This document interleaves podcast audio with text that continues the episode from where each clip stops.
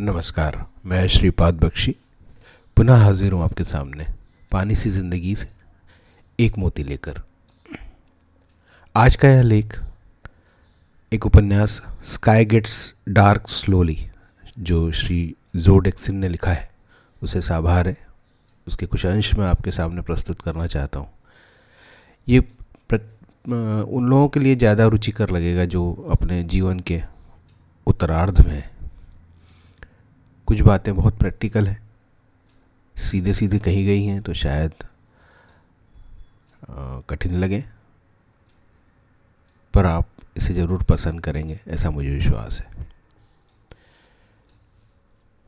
ढलती उम्र के साथ आने वाली शारीरिक, मानसिक और व्यावहारिक परेशानियों से आज नहीं तो कल सभी का सामना होता है।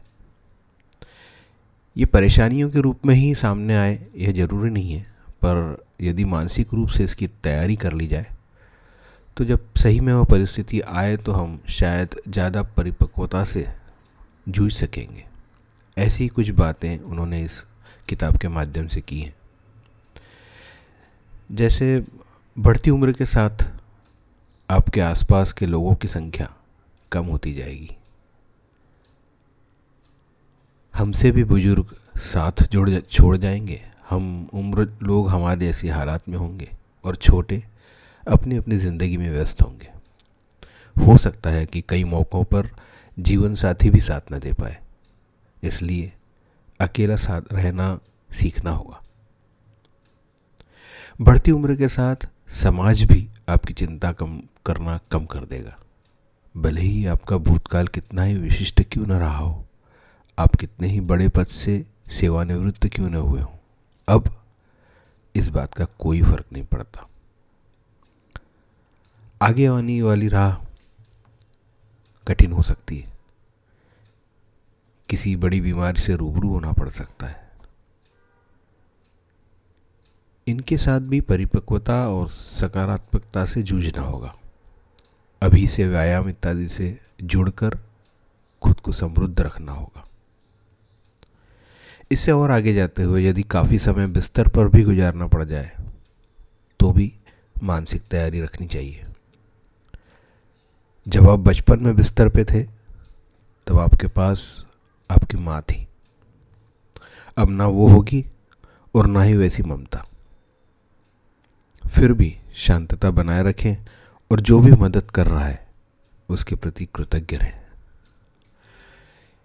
इस दुनिया में बैठे ठग और चोर जानते हैं कि प्रत्येक बुज़ुर्ग के पास उसके जीवन भर की कमाई की पूंजी है।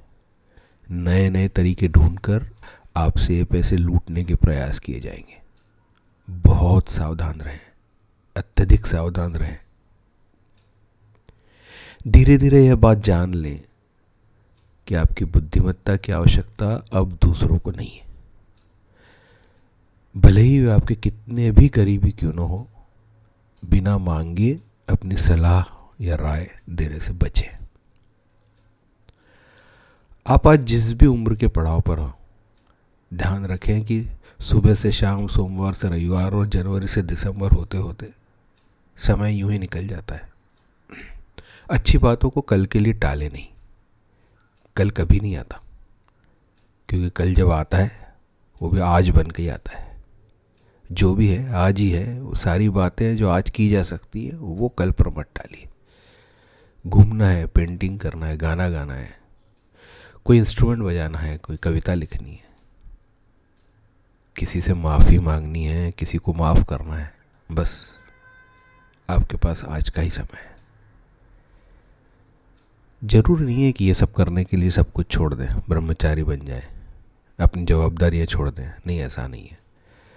परंतु अपने रोज़ की मशीनी ज़िंदगी से कुछ समय सिर्फ़ और सिर्फ़ अपने लिए निकालें तो यह शायद सभी संभव हो पाए।